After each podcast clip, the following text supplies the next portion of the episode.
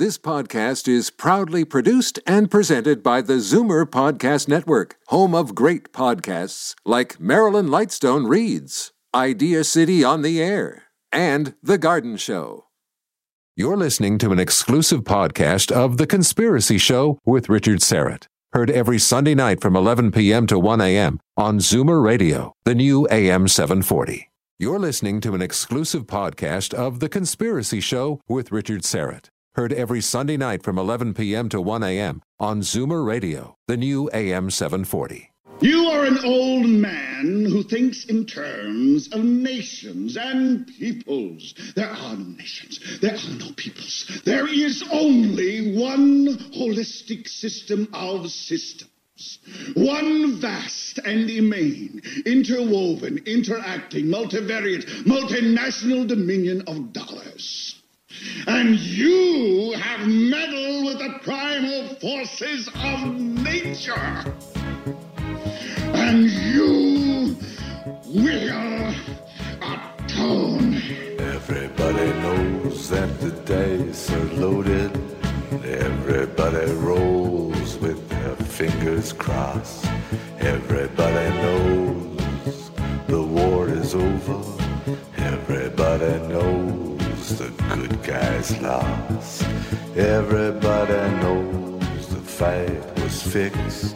The poor stay poor, the rich get rich. That's how it goes. Everybody knows.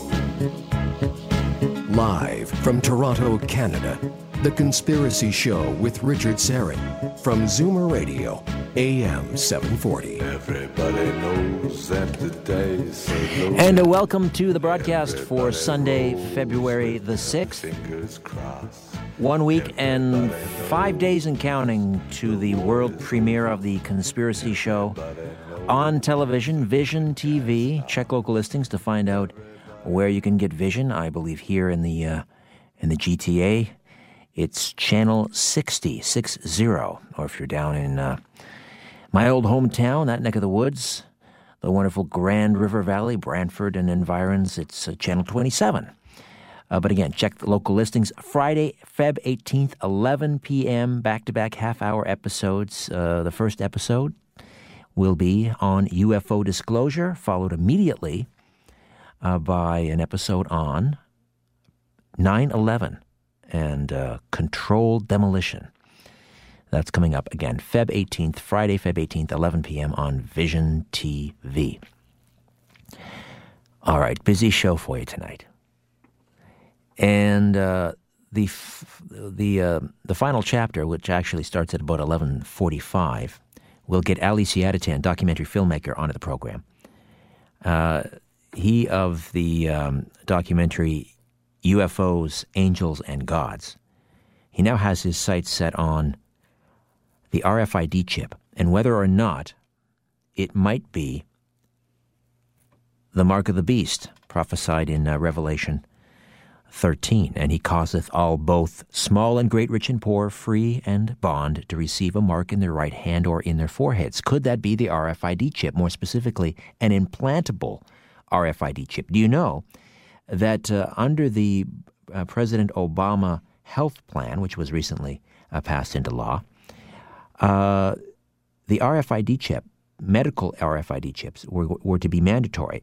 Now, I don't know whether that particular aspect of the bill passed or not, but I know the original architects intended uh, for the medical RFID chip to be mandatory. It, the idea sounds good on the surface. It would contain all of your uh, your medical records, and if you were to arrive in the emergency room unconscious, uh, it would also list the any drugs that you had uh, a reaction to, allergies, etc., uh, which you know could expedite things in, in, in, instead of you know having to notify a, next of kin and so forth. However, the idea, think about it, the description Revelation, an RFID chip, let's say placed in the palm of your hand or under the skin in your forehead. You could use it uh, in the medical or in, in healthcare, but you could also use it um, instead of a, a debit card. Here's where it gets really strange, and we'll find out more from Ali Siadatan. The RFID chip, one of the main manufacturers in California, Alien Technology Corporation. We'll find out more about that. Nelson Thall, our media scientist, will drop by in um, oh about half an hour. And uh, Nelson, if you don't know, aside from being uh, an assassination researcher, is connected in the intelligence community. A mantle he actually inherited from the late great Marshall McLuhan, who was very connected in the intelligence community. And Nelson has maintained those contacts. And the shop talk in the intelligence community is that this massive uprising in Egypt to force President Hosni Mubarak from office has actually been orchestrated by certain individuals within the British Crown, paid for by Canadian taxpayers. Do you remember that $1 billion price tag we received for security for the uh, G20 summit last June? A lot of us were scratching our heads saying, a billion dollars? That sounds rather extravagant and uh, exorbitant.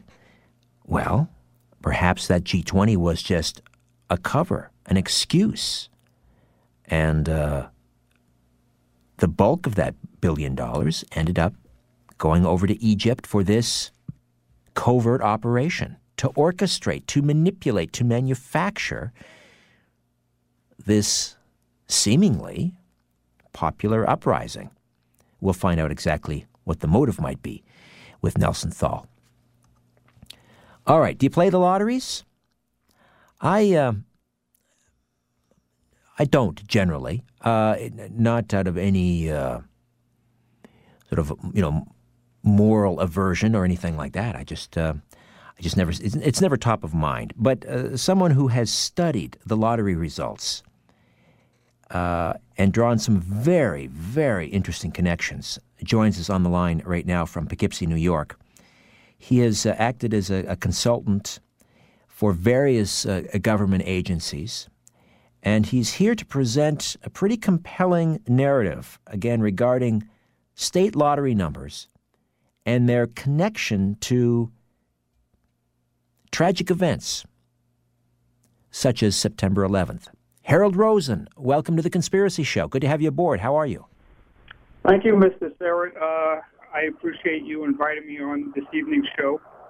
Well, we uh, you, you sent me a, several uh, months ago, I guess. You sent me a rather uh, uh compelling email, sort of outlining your theory, and uh, in the ensuing uh, weeks, you've sort of filled in some some details, and you've sent me some some faxes. And I, I want to make sure because this is it's on the surface, it could be somewhat confusing. So I want to make sure that people are clear uh, and, and keep this as simple as possible in the time that we have. First Thank of you. all, the, the, the overriding theory that you have is that the state lottery numbers have been manipulated to reflect tragic events, or that the tragic events that you're going to describe have been manufactured uh, to correspond with the lottery numbers. Wh- which is it? Okay, well, let me uh, give you some uh, information on uh, how I uh, attain these lottery results to be connected or to see that, from my perspective, to see that there was a relationship between these tragic events and certain lottery results on certain uh, uh, tragic uh, events. Be- before we do that, Harold, excuse me, um, are you on a cell or a hands-free? I'm on a cell phone. You are. Do you is do you have a landline? I don't. Okay. All right. We'll we'll we'll um, we'll make do with that. Okay. If I could just just get you to speak uh, a little closer to the uh, the handset. Okay. All right. Is Are you there? Yes. Okay. Proceed. Okay. Uh, in uh, 1975, I moved to Florida, uh, Miami, Florida. Uh, during that time period, a little later on, uh, the early 1990s, uh, late 1980s, I got involved in civic organizations, particularly law enforcement and crime prevention. And over the years, I became more concerned with crimes regarding public transportation. And upon the data uh, research reports that I uh, obtained from these various uh, transportation agencies, there was compelling similarity with the relation to the September 11, 2001 World Trade Center attacks. For one, uh, one instance, uh, from 1972 through 2001, okay, within that time frame, there were more aviation accidents, major aviation accidents that occurred on the calendar date of September 11th than any other calendar date. Yes, you've provided me uh, some of those dates. September 11th, 1974, Eastern Airlines crash in Charlotte, North Carolina. September 11th, 91, a British Airways flight crashed in Eagle Lake, Texas. September 11th, 92, Mitsubishi and Piper in Greenwood, Indiana. And then, of course, September 11, 2001, we had the, uh, uh, the 9-11 attacks, the World Trade Center and the Pentagon. Okay, uh, and then I uh, found also on September 12, 1975, there were two aviation accidents that occurred in two different locations. One was in Pennsylvania, and the other one was in Alaska. The one that occurred in Pennsylvania was uh, a Rockwell Turbo Commander. I associated this with rock throwing incidents perpetrated against the mass transit bus systems throughout the U.S. Iraq, sometimes pronounced Iraq. The other aviation accident that occurred on that particular date, September 12th, uh, was uh, by a Ketchum Air Service, K E T C H U M. It sounds like catch 'em or catch them. So those two uh, particular aviation accidents, one was uh, a Rockwell, a Rockwell, okay, and uh, them, uh, them, okay, catch them.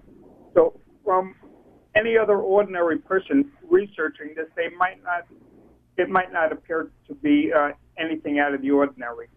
But uh, prior to these, this uh, research that I performed from the National Transportation Safety Bureau website, it seemed it seemed uh, suspicious to me. Well, let me let me before we get to, to Rockwell and Ketchum and those air crashes on September twelfth.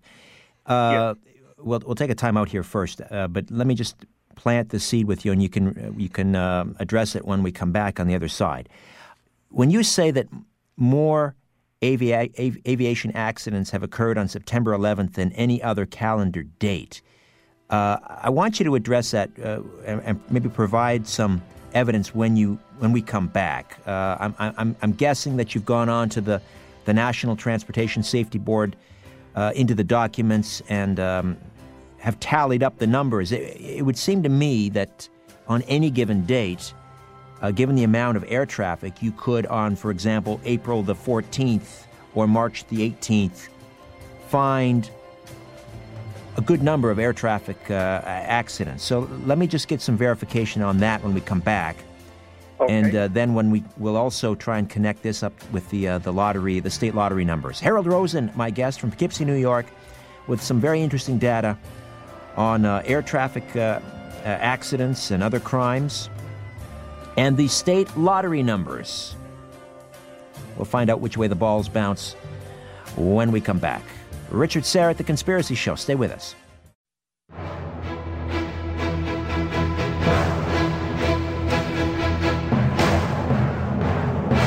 If you're sure your phone isn't tapped, call now 416 360 0740 or toll free in Ontario at 1 866 740 4740. Next week on the program, Joseph Farrell will discuss LBJ and the JFK assassination. Could LBJ have been behind the conspiracy to murder JFK? Joseph Farrell will, will be here to tell all. Right now, Harold Rosen is with us from Poughkeepsie, New York and uh, worked in a consulting capacity for a number of government agencies. Uh, also involved in uh, some crime prevention work, and found some eerie connections between winning state lottery numbers and various catastrophic events such as September 11, 2001, and others. Now, uh, Harold, uh, forgive me, but I, will be a little. I'll be perfectly blunt. The the uh, the connection between Rockwell, the Rockwell Turbo Commander crash in Pennsylvania, and the Ketchum Air Service in Alaska. Uh, Ketchum sounds like Ketchum. I mean, I, I know you'll fill in some some details here, but that just seems a little tenuous right, right now. But let me let me get back to the September 11th uh, air crashes and your contention that more avi- aviation accidents have occurred on September 11th than any other calendar date. I mean, is do you have that confirmed, rock solid?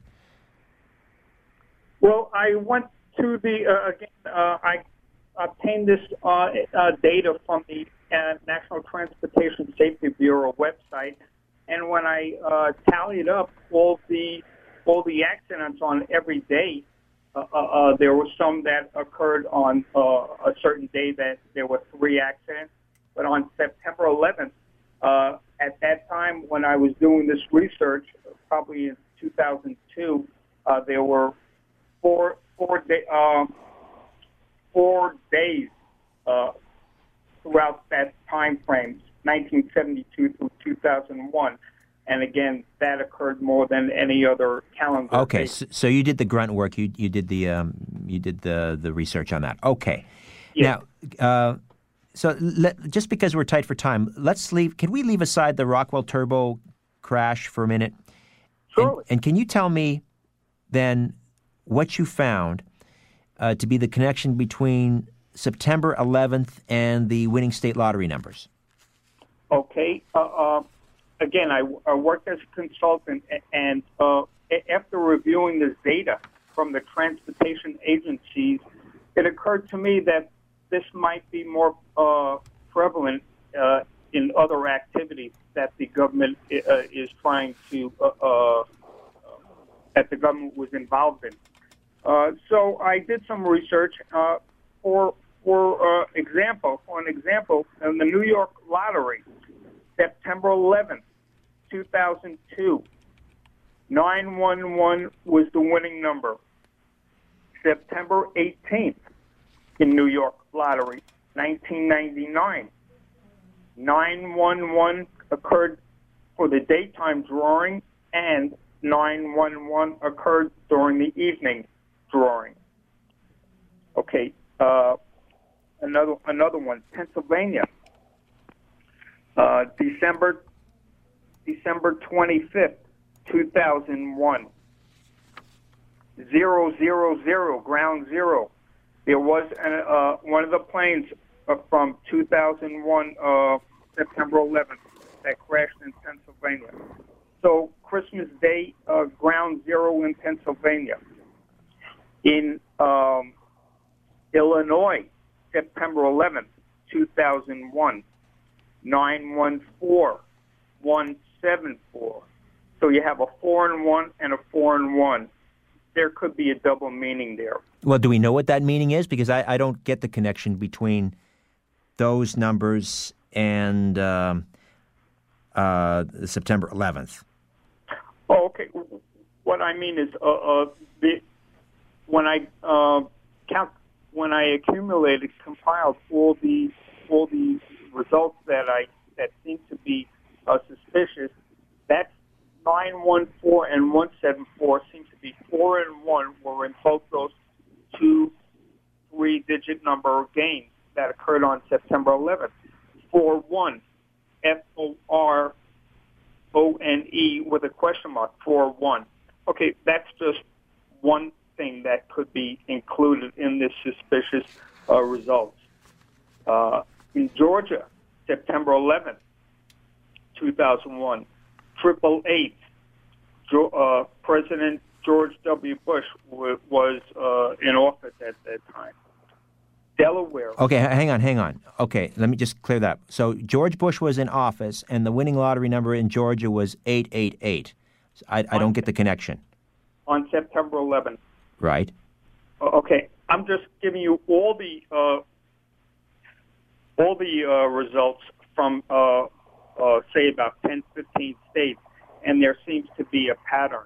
But I don't see the pattern with the 888 and 911. Can you explain that one? Okay. Uh, just the triple eight. Uh, the eight is like a, a figure eight, uh, like a human body. A human body is like a, a figure similar to the number eight. Okay. Let me, uh, September 10th, 2001, uh, Delaware, where uh, Biden, uh, Senator Biden, uh, Right. hometown. Okay, triple zero. The day before uh, September 11, 2001. So there was a triple zero. The next day, September 11, 2001, in Delaware, one, two, three came in. Okay. Okay, so again, I don't, I don't. Okay, so one, two, three. What if it? What if it had been three, four, five, or six, seven, eight? Or I'm not getting. See, I, the zeros I understand. Ground zero, okay. Okay. The the nine one one, that's pretty eerie. The nine one ones and the zeros, I grant you, those are interesting patterns. But the triple eights or the four one nine or uh, those, I don't get. Well, I, I wouldn't. I, at first I wouldn't have included them, but to to make a, a, a sort of a point clear to show that there is a definite pattern by including them, it, it shows that uh, uh, there is something. There is. Uh, uh, it seems to be a pattern. Uh, that I, has I don't know. I, I think you would make a better case if you had ignored those and just concentrated on the ones that show 911 because there are plenty of those. But let me let me move ahead then because uh, you also include the um, the oil, uh, the Gulf of Mexico uh, oil rig disaster on April 20th, 2010, of course, which was Hitler's birthday. Let's talk Yeah. about some of the, the lottery numbers on that uh, in and around that date. Okay, uh, um, from the Illinois uh, lottery, April 19th, 2010. Okay, the day before that uh, tragic incident occurred. Uh, again, from Illinois, 191. Okay, that was in the three digit game. The following day, in the play four game from Illinois, 1819. So that seemed, that seemed a, uh, sort of uh, suspicious to me also. How So how I- so? I don't understand. I, like 191 on April 19th, the day before the oil rig disaster. I explain it. Uh, maybe I'm missing something here, Harold. But explain with the 191 how that is a pattern or is, signifies anything. Well, I did uh, I did research on from 2010 down to 2000 uh, to the year 2000, and uh, just from the Illinois lottery on April 20th, okay, or uh, one or two days uh, from April 20th, okay. So uh, in 2010, April 19th, I had 191 from the Illinois lottery Right. and April 20th, 1819. Okay, so 191 and a 181. I see. And then in April 20th, 2009, Illinois Lottery again, the same, the anniversary uh, or a year before the disaster, triple zeros. Correct. Then going back a couple more years to 2007, April 20th, 130. Then 2005, 333, 2004, 222. But I mean, if any number came up, see, again, I guess I'm just, I'm not getting a, a pattern. If, for example, if you could show me that a, a lot of different state lotteries on April 20th, 2010, the day of the BP oil disaster, all had the same number. I don't know, um, 420, which would be April 20th, or something like that. But I'm maybe I'm missing it, but I'm not getting any sort of a pattern here. I'm just seeing random numbers. Am I missing something? Well, may, maybe you uh, you're not seeing it uh, from the same perspective that I'm uh, seeing it. Okay. It's not. It, it's not just the these numbers uh, uh, from the Illinois lottery. Okay. It, to me, there seems to be a pattern because it's it's from the Illinois lottery, from the other state lotteries, uh, from September 11th, say in New Mexico, September 8th, 2001. 911 came in. September 10th, 2001. day before the uh, tragic event, 776, September 13th, 2001, from New Mexico, also 176. To me, that that looks like a pattern uh, uh, uh, of suspicion. Okay, let's assume for a minute that there is a pattern, uh, Harold. What's so? What is going on here exactly? Are the is someone rigging the lotteries to somehow send? I don't know. Are these uh, perhaps some sort of occult symbols they're sending through the lottery, or what do you what what is going on here? Okay, let me provide some uh, insight, if you if I may, uh, to to uh, show from my perspective why these incidents uh, uh, and data seem to be suspicious. Uh, in 1989, I reported criminal activity occurring in my community uh, in Miami, Florida, actually Aventura, Florida. Since since I notified the uh, police, local police, I have become a victim of stalking by a certain individual, his cohorts, and the police, 24 hours a day, seven days a week. I reported this to the Miami-Dade Police Department's Internal Affairs, the FBI, the state, state attorney's office, and the governor's office, but to no avail. I then realized that these government officials were shielding this individual who was stalking me, and they perceived me as a threat to them and their department for corrupt activity. In 2003, I was invited to attend the uh, uh, Florida Statewide Drug Control Summit. Uh, I attended the summit, and I thought it would be an ideal opportunity to speak with someone from the Florida Department of Law Enforcement about my findings. After our meeting, the agent dismissed my story. I realized that Governor, Governor Jeb Bush had committed his allegiance to his brother, President George Bush and they that they would not defer to any other theory, even if it were the truth. Well, now wait a second. Are, are you saying that there is then a connection between your being singled out for, for some targeting or, or stalking rather and harassment, uh, and yes. this connection that you've uncovered between the lottery numbers and these various uh, tragedies? Uh, and so again, no, I'm not. I'm not clear as to what what is the nature of the connection. Is someone rigging the lotteries to reflect these numbers? Why would they do that? Well, let me mention this: that during uh, after 2001, okay, uh, President George Bush uh, did not want, from my perspective, he made it clear, at least in the minds of a lot of Americans that he was going to pursue Osama bin Laden without regard for innocent human life here and abroad.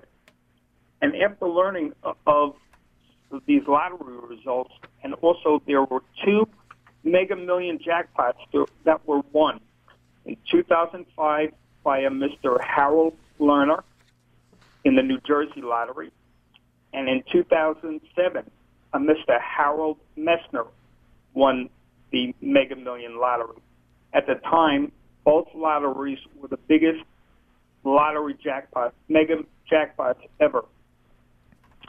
And after learning of this, it became even more evident, at least from my perspective, that the Bush administration was suspect of manipulating and trying to control the lottery game. Because the winners both had the name Harold? Well, not only that, but uh, again, from other from other research that I've done from the lottery, from the transit agencies, from the uh, uh, National Transportation Safety Bureau, and also there were other other data that I uh, attained from the International Movie Database that shows that there was uh, suspicious uh, uh, movies that that were being produced that had some suspicious uh, uh, events also. Uh, have you reviewed that? In other, yes. In other words, foreshadowing uh, uh, tragic events that had yet to unfold. Yes, these. Yes, it seemed that there was uh, knowledge of of the President Bush's administration that uh, this person was was uh, stalking me, okay, to prevent me from telling the authorities that he was committing certain crimes.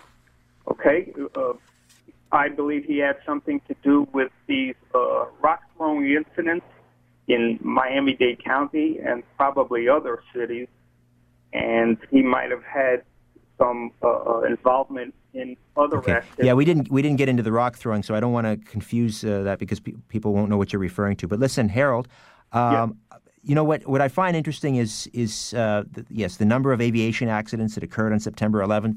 That's interesting. The number of state lotteries on or about that day that had either 9, 11, or 000. Uh, that seems to me uh, to uh, you know to go against sort of the odds. That's fascinating. The other stuff, I'll, I'll just have to, to to reserve judgment because it's it's too much detail to get into in the time that we have. But listen, um, Yeah. I, I appreciate you bringing this to my attention. And if there's any updates, uh, you know, uh, please don't hesitate to email me. Uh, would I be able to uh, be invited uh, again some other time to? Uh, I'll tell you what. Let's see what you can come up with, and we'll have a look at it. And uh, if you can find some more interesting connections, we'll definitely uh, bring it to people's attention. well, thank you so much for inviting me, and have a nice evening. All right. Harold Rosen from Poughkeepsie, New York. Well, there you have it. Uh, quite frankly, I don't know what to make of that. There, is- there's some interesting data there, but the other uh, bits sort of leave me scratching my head. However, when we come back, media scientist Nelson Thall. Now, he's going to make some very interesting connections. I think it'll be a little easier to follow. Canadian taxpayers footing the bill for this phony Egyptian revolt? Well, you decide when we come back. The Conspiracy Show with Richard Syrett. You're listening to an exclusive podcast of The Conspiracy Show with Richard Syrett. Heard every Sunday night from 11 p.m. to 1 a.m. on Zoomer Radio, the new AM 740. Ali Siadatan uh, will join us in about 15 minutes' time to talk about RFID chips. Listen, I don't know if that uh, preceding half an hour made any sense to you. A little bit of it did, to me. Uh, but you know what? He sent me some interesting data, and uh, I thought it was uh, worthy of at least some exploration. But then, quite frankly, I think he lost me. And that, may, hey, maybe that was my fault. Maybe I wasn't connecting the dots. Uh, he seemed to be hinting at that these uh, winning lottery numbers were some sort of there was some sort of hidden message there, foreshadowing uh, or reflecting these air disasters and so forth. That kind of uh, grabbed me. That was kind of interesting. But then he got onto this rock throwing incidents aboard various uh, subway systems in uh, throughout the United States, and he was being stalked. Then he lost me. All right, we move on. Uh, I guess we're into uh, let's see. Jan twenty five was sort of the beginning of the um, uh, Egyptian uprising. That was the uh, a national holiday over there to commem- commemorate the uh, the police forces.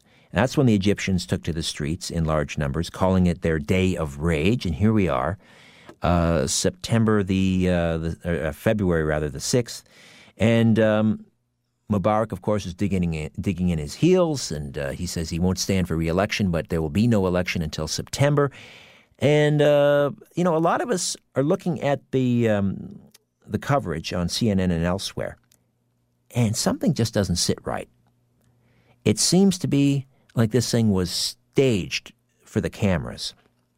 And then I get an email from uh, our media scientist friend Nelson Thall, who's had some very interesting conversations, shop talk, he calls it, with his connections in the international intelligence agencies that seems to confirm our worst suspicions. And here to tell us more is the aforementioned Nelson Thall. Hey, Nelson. Richard, how are you doing today? I'm well, thank you. So, uh, what's going on in Egypt? I mean, it- it- does it seem to you that these these uh, uh, protests have been somewhat staged and contrived? I guess, uh, you know, I'd bring attention to people uh, tonight to the book called Hostage to Khomeini by Richard Dreyfuss, which, by the way, was put out by a, um, uh, the LaRouchian, LaRouche's group. And it's a very good book because it shows that at the same time that the uh, President Carter was biting his fingernails, and his presidency was destroyed by the hostage event. The actual control of the hostage event was being run out of the Office of Naval Intelligence a few blocks down the street from the White House. So, you know, we can detect that this is another SOE black op. It's so obvious, right? It seems to be, uh, although you can't. I mean, I just haven't been able to put my finger on it. Uh, uh, why this thing seems so staged and contrived? Uh, you know, you've got the the pro Mubarak forces uh, at five in the morning. You know, gathering uh, in front of the CNN cameras, doing their dance. Somebody's paying them. Well, so costs money to run a revolution. It does. It does. There's and, a price tag on it. Yeah, I always wonder how do these things get started? You know. Well, they go to the people who at the, at the intelligence agencies who give them a costing on how much it would cost, and um, we all knew the billion dollar figure for security was inflated tremendously. Oh, the G20 summit here in Toronto. Yes. Yeah, and yes. the real security cost was far less than half of what we were told. And um, we reported at bloomandsteel.com at the time that the uh, British Crown grabbed that money when they uh, were here in Canada less than a week before the G20. So the the, So the crown came here basically to collect the money. Yeah, The to G- run this operation, and that's not me saying it. That's of course informed sources within the uh, ruling elite intelligence agencies. Okay, so in other words, the G20 was uh, a convenient excuse to bilk the taxpayers out of nearly a billion dollars. They had to account for that money, so they said, "Well, we spend it on security." Meanwhile, it goes into a brown paper bag into the hip pocket of who? Prince Charles? I mean, how does that work? no, no. no, The British Crown. The British Crown. Okay, The as a as the separate. British establishment, not the not the Queen herself. Okay, all right, but The uh, bureaucracy and the banking system uh, that surrounds uh, the throne of England that has nothing to do with who's sitting on it at that particular moment. okay, so uh, they uh, they And used the G20. That's what British Special Operations Executive (SOE) people who listen to the show, I'm sure, are familiar with British SOE and Major Louis Mortimer Bloomfield, who was on Permindex Corp. So this is another Permindex Corporation black ops. So what do they? They take that money over to uh, Egypt and start they hiring. revolution that you're watching. Right, right. So this is this is a a, a, a, an- a British crown. Operation. They've been practicing them for decades. And why why Mubarak? Why now? Why are they trying to get him out of the office? Because assuming Mubar- that's they want to drum up the they want a, a, a leader who will start to go amongst the tribal chieftains of the Arab nations and start beating the drums of war. And Mubarak won't do it for them because he signed he was part of that whole peace treaty with Sadat and Begin. So he won't play the hard guy and start beating the drums with the other Arab nations. So they got to get rid of him. Like they did the Shah. You know that, Richard. We've lived through all this. right, right. So you're saying that uh, the uh, the uh, Anglo-American establishment wants war uh, in the Middle East. They want the Arab countries to go to war with uh, Israel, and Egypt is, uh, or Mubarak specifically, is not is not following the script. He's digging in his heels, and, And so why should that be any surprise, given the law of averages and what's been going on for the last 30 years, where they just keep mounting war after war after war, using phony excuse after phony excuse, Gulf of Tonkin, weapons of mass destruction. I mean, of course they're cooking up some more lies. So if they to get- try and go to war because they make money off of war. Wouldn't it be easier then just to get, uh, um, uh, you know, a member of the Muslim Brotherhood who infiltrated the U.S. or, uh, Egyptian armed forces, like they did with, when they knocked off Sadat? Uh, that was Muslim Brotherhood. Why don't they just? Why wouldn't they? They go that route and and uh, make it a cleaner break. Get get rid of Mubarak that way. Why go to all the trouble of this uprising? Because it, it's not. You know, it's who knows. It may not succeed. Well, they've practiced it in the past. They did it with the in Iran. Right. So, I mean, they've got that's the modus operandi that worked last time. Why shouldn't it work again? Well, well, you, you may be right. Here's the interesting thing. Uh, I remind uh, listeners Nelson Thall, our media scientist, is with us, and uh, of course, JFK assassination researcher, and the website is bloomandsteel.com. He's the producer of the uh, popular internet television uh, program, Shock Talk with Bloom and Steele. You know, if you look at uh, the uh, the optimism on the ground in in Egypt, the, the people really believe that this is going to be a successful secular uh, revolution. That, the, this, that, that this time democracy will prevail, secular democracy, not a theocracy. But that was the same feeling in Iran back in the late 70s. The secularists won that revolution. The Bolshevik Revolution in, in Russia was not a Bolshevik revolution in its infancy. It was secular. They were Democrats. Then at the last minute, you know, Lenin shows up in a sealed box car and takes over. In Iran, the um, the mullahs at the last minute snatched that revolution from the secularists. Is that is that what's going to play out in Egypt? The secularists will think they've won, and then at the last minute they'll find out, bingo, another theocracy. They always play the game of the Hegelian dialectic, the the thesis, the antithesis, and the synthesis. So that's how they play that game. It's the game called the Great Game. The British called the geopolitical game the Great Game. And of course, Kissinger and Brzezinski are part of this whole operation, masterminding this black ops. All right, let's grab a quick call here um, while time permits. Michael is in the beaches. Michael, you're you're listening to Nelson Thall. What do you think of this? to tell you the truth, um, it's a I, I don't really know what's revolution. going on. I'll, I'll give you an example of why I don't know what's going on.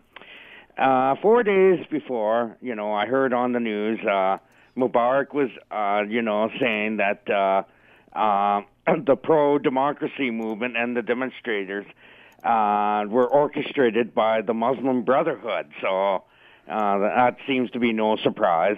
But then I've heard uh, more recent news, and that the same Mubarak was accusing the CIA and the United States and Israel for orchestrating this democracy movement. So, uh, and then that uh, also I heard that uh, Mubarak is trying to work out something with the Muslim Brotherhood anyway. Nelson? Well, I think, you know, people should remember the history here is important. Colonel T.E. Lawrence of the British intelligence, SOE, was sent in and d- took Arabia and conquered Arabia for the British crown. Mm-hmm. Uh, understanding that, you look to who conquered it. Major Allenby moved into Jerusalem in the 19th century. No other army's been there since. So these are British colonies and British assets that they're trying to use to um, to, like they always do, stir up a lot of war and make money from it. And is that exactly, Richard? Yeah, well, it, it makes sense. I mean, you were saying earlier, Nelson, uh, off air to me that uh, what what they really want in there is another Nasser. They want Nasser back in Egypt, a Nasser type, a prototype, because uh, he would Yeah, he would yeah, beat the they- war they- drum. Nasser. And Nasser was was in their camp, but wasn't as controllable as the other puppets that they brought in after him. But Israel is independent today. In no, no, we're talking about Nasser of colony. Egypt. We're talking about Nasser of Egypt. I mean, we're let's talking about Nasser would be the Nasser helped build beat the drums of war and got the 67 war going. So Mm-hmm. they, these guys tend to always go back to the people they used before. So I'm guessing it'll be a Nazarite or a Nazar. In other Somebody, words, you know, under- somewhere un- around that camp. In other words, Nelson, this will be the final uh, uh, word, and then we'll uh, we'll let you go. But uh, in other words, under Mubarak, uh, we've had nothing but uh, you know three decades of cold, cold peace, mind you, but Yeah. but peace nonetheless, and stability more or less with uh, with between Egypt and Israel. And and uh, I guess the establishment that doesn't sit well with them. The Anglo-American establishment they want war in the region again. So it's Right. time to, to switch around the players and, and, and get someone a little less uh, peaceful in there. Yeah, and, All right. hell, and, and Canadian taxpayers payers put their shoulder to the wheel. Rich. All right, so that billion dollars you're saying, uh, the the bulk of that that we paid out uh, for security and G20, that was just a, a canard. Most of that money went into this Egyptian uh, operation, Black Ops of. SOE. and that Nelson is coming to you uh, from some pretty reliable sources inside the intelligence community. Yeah, there's whistleblowers all over the place. It's amazing. The in, and that's why they want to clamp down on the internet because the uh, the whistleblowers can leak information and can't get they can't catch them. All right, Nelson. Uh, Thursday nights, uh, Thursday Shock Talk with Bloom and thanks Steel. for everything, Richard, and continue the great job you're doing. All right. Bye bye. When we come back, Ali Siadatan, RFID tags, could they be the mark of the beast?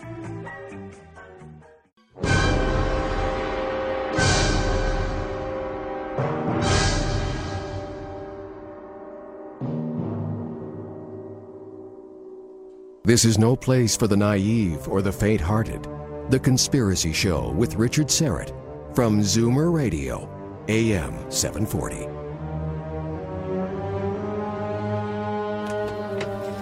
A little known part of the uh, Barack Obama healthcare plan was to make RFID chips, medical, implantable RFID chips, mandatory. They did receive approval, I believe, by the American Medical Association and by the Canadian Medical Association, although there's been no announcement up here in Canada as yet to make RFID chips mandatory. But imagine, one would hope there would be a hue and a cry at least. But who knows? Who knows how people would react? You know, some people are embracing these implantable RFID chips uh, voluntarily. There's a family in Florida. The entire family has been chipped, and they boast about it. Because how do they get you? They say, first, you start with the most vulnerable in society children and, let's say, the elderly, Alzheimer's patients. If you love your dear Aunt Margaret, who has Alzheimer's, you'll have her chipped because if she's wandering around in the streets, we can track her down and make sure she gets home and she's safe and she's warm. Of course, the first thing they do is they sell this uh, to us uh, for our pets, right? We get our dogs and our cats chipped in case they get lost. That's the first stage. Then it's the elderly and the very young. And then soon, the rest of us. How could you argue against a medical implantable RFID chip if it's better than a medical alert bracelet?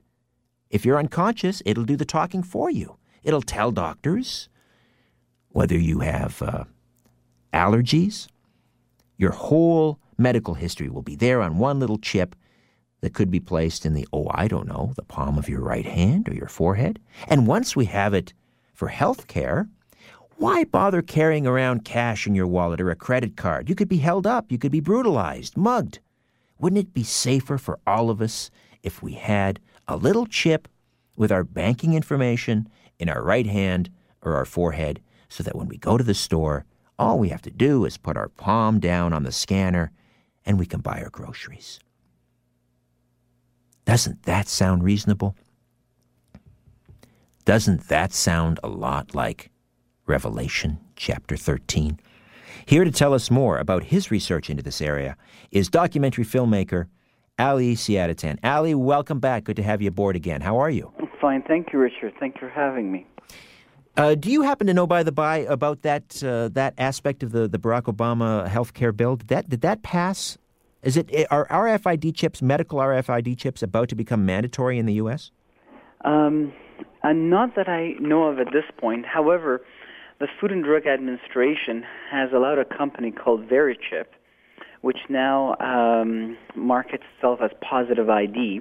It's the only company in the states that's been allowed to um, put it inside of humans, and there is a huge push inside of many hospitals um, to to make it mandatory. As you're explaining, it can save lives, they say, and make um, you know the doctor's lives easier. If you have an accident in a state that's very far from where you live and they come on the scene of the accident and they got a minute to save your life and they need medical information from you, they just can scan this RFID chip, which is usually placed um, in your tricep um, on the top of your arm, and then uh, a, a number appears. Then they put this number in their computer, and your medical file opens up. So there's a huge push by many hospitals in the states, and there's a company that's been given the right to uh, implement inside of humans. Let me uh, back you up, though, first of all. For those not aware, what is uh, an RFID chip exactly? It's got two components. One is a, a radio, um, radio frequency identification. That's what it stands for. And then it's a microchip. So it's a microchip uh, that sends a radio signal, and you need a transponder to read it.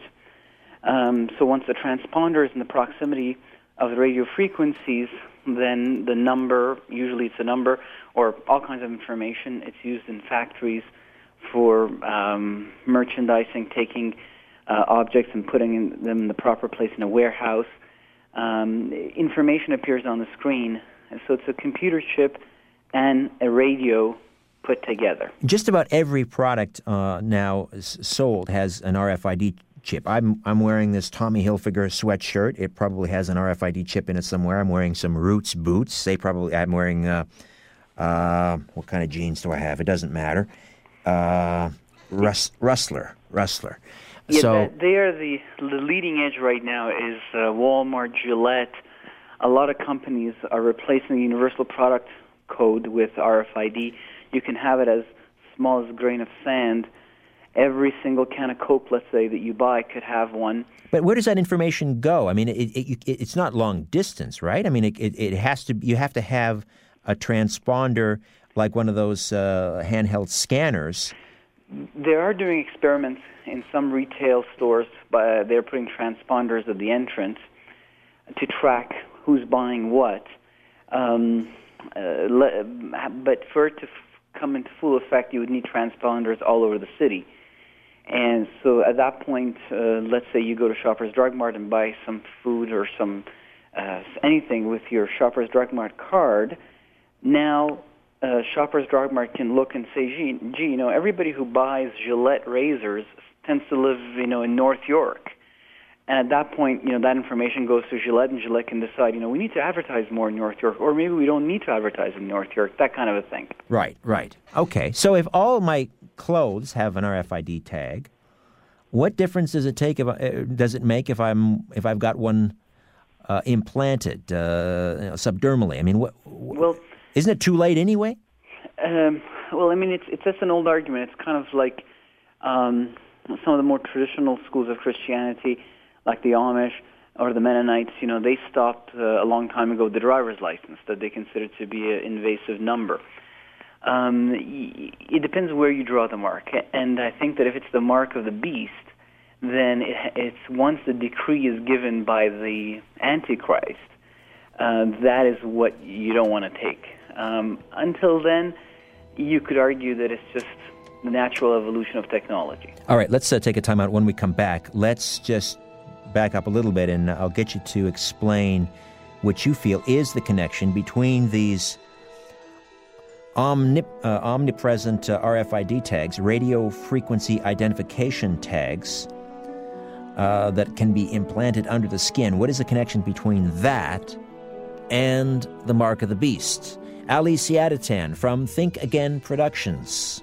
And we'll also take your calls from Toronto 416 360 0740. And toll free from Thunder Bay to the Carolinas, Maine to Minnesota, 1 866 740 4740. You're listening to an exclusive podcast of The Conspiracy Show with Richard Syrett. Heard every Sunday night from 11 p.m. to 1 a.m. on Zoomer Radio, the new AM 740. We deal in illusions, man. None of it is true. But you people sit there day after day, night after night, all ages, colors, creeds. We're all you know. You're beginning to believe the illusions we're spinning here. You're beginning to think that the tube is reality and that your own lives are unreal. You do whatever the tube tells you. You dress like the tube. You eat like the tube. You raise your children like the tube. You even think like the tube. This is mass madness, you maniacs. In God's name, you people are the real thing. We are the illusion. So turn off your television sets. Turn them off now. Turn them off right now. Turn them off and leave them off. Turn them off right in the middle of the sentence I'm speaking to you now. Turn them off. Brainwashed in our childhood. Brainwashed by the school. Brainwashed by our teachers and brainwashed by all the rules. Brainwashed by our leaders, the brainwashed behind the scenes. Live from Toronto, Canada, The Conspiracy Show with Richard Syrett from Zoomer Radio, AM 740. An eternity of darkness. Let me um, remind you what Revelation 13 has to say. Revelation chapter 13, verse 16. And he causeth all, both small and great, rich and poor, free and bond, to receive a mark in their right hand or in their foreheads. That's quite specific. A mark in their right hand or in their foreheads. And then it goes on, verse 17. And that no man might buy or sell save he that had the mark, or the name of the beast, or the number of his name. Here is wisdom. Let him that hath understanding count the number of the beast, for it is the number of a man, and his number is six hundred threescore and six, or six six six. Are we talking about the RFID chip when we're talking about the mark of the beast, specifically the type that can be implanted subdermally for uh, healthcare purposes or for commerce? If we're talking commerce, then I think we're getting there. Some might say we're already there. Ali Siadatan is with us from Think Again Productions and uh, his documentary UFOs, Angels, and Gods, of course, uh, very popular and still available on DVD. So, uh, Ali, uh, let's let's uh, connect the uh, the RFID tag. If we're talking about something that, that's being used in healthcare, uh, where our records are permanent records, uh, our, our um, allergies, like a medical alert bracelet, would be implanted under the skin. That doesn't sound necessarily like Revelation 13, but I, but then if we're talking about commerce, uh, using it as a uh, as a, a means of commerce, then we, we're getting closer. To your knowledge, are implantable RFID chips being used to conduct commerce? Um, well, they are being used uh, for commerce. Um, they're mainly being used at this point or being marketed when it comes to commerce for factories, uh, warehouses. Uh, it's it's very easy to process uh, things that have RFID on them. It's very time saving. Um, the, the, the kind of the, there is some the sinister aspect about this whole uh, manufacturing of RFID chips. There, there's three companies that come to mind. Um, one company is Digital Angel, and Digital Angel owns the, the patent to RFID uh, chips, and uh, they are funded mainly by IBM. Um, and uh, um, there's another company, um, it's called Alien Technologies Corporation. And they are the largest manufacturer of RFID chips in the whole world. They're located in Morgan Hills, California. Alien technology. That's a rather peculiar name. It is, and when you go on their website, you know you see you see pictures of their head office with the with the with the word alien written big on top of the entrance, and it, it kind of looks funny. Uh, You know, you can't you can't deny that. And then of course there's researchers eh, that look into alien abductions, and that's kind of um, a cutting edge aspect of abductions that talk about um, abductees having implants inside of them. Um, there's Bud Hopkins, uh, a man who, who I greatly respect for his research um, out of New York. There's uh, um, a surgeon, Dr. Roger Leir. There, there's the alien hunter, Derrel Sims. Um, there's people who are also saying, look, there seems to be um, a connection uh, here with alien abductions and chips, and, and there's a lot of people who feel there's a demonic um, reality to abductions. Others don't. Um, they call themselves contactees. They they feel that it, you know they're they're chosen. Um, so there's something sinister about the whole alien abduction connection, the name of these companies, the idea of um, putting something inside of your body that may may um, touch your nervous system, maybe you know you can emit radio frequencies, but can you receive radio frequencies? Can you receive messages? There's a lot of unknowns, uh, so there's uh, there's something about the whole world of RFID that that is strange.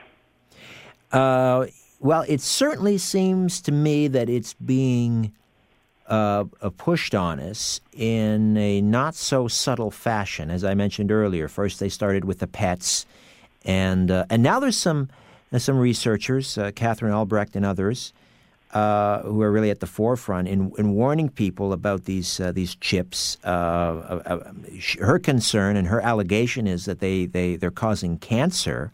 Uh, in in these mainly dogs that are being planted, generally the the chips they're chipped just behind the you know the neck, the fleshy part of the neck, sort of between the shoulder blades, I guess. And and she's saying that a lot of these dogs are developing masses and tumors and so forth. So there's that. But I guess what concerns me is is uh, the way that um, they're marketing these uh, implantable chips. That if you care about your loved ones, you'll have it done. Yes, that's the main approach for like children. Let's say if you're you're afraid that your your child may be lost in a mall, and you want the child to be located very quickly, then you know put a chip inside of them. And of course, a lot of people immediately go, "Well, yeah, get, get one in my kit." You know, it's How do you argue against that, though? I mean, on the surface, it sounds like a pretty good idea. Well, that's it. So it's, it's it's for me, technology is not evil in itself. It's it's how it's used. Um, I don't fear uh, technology.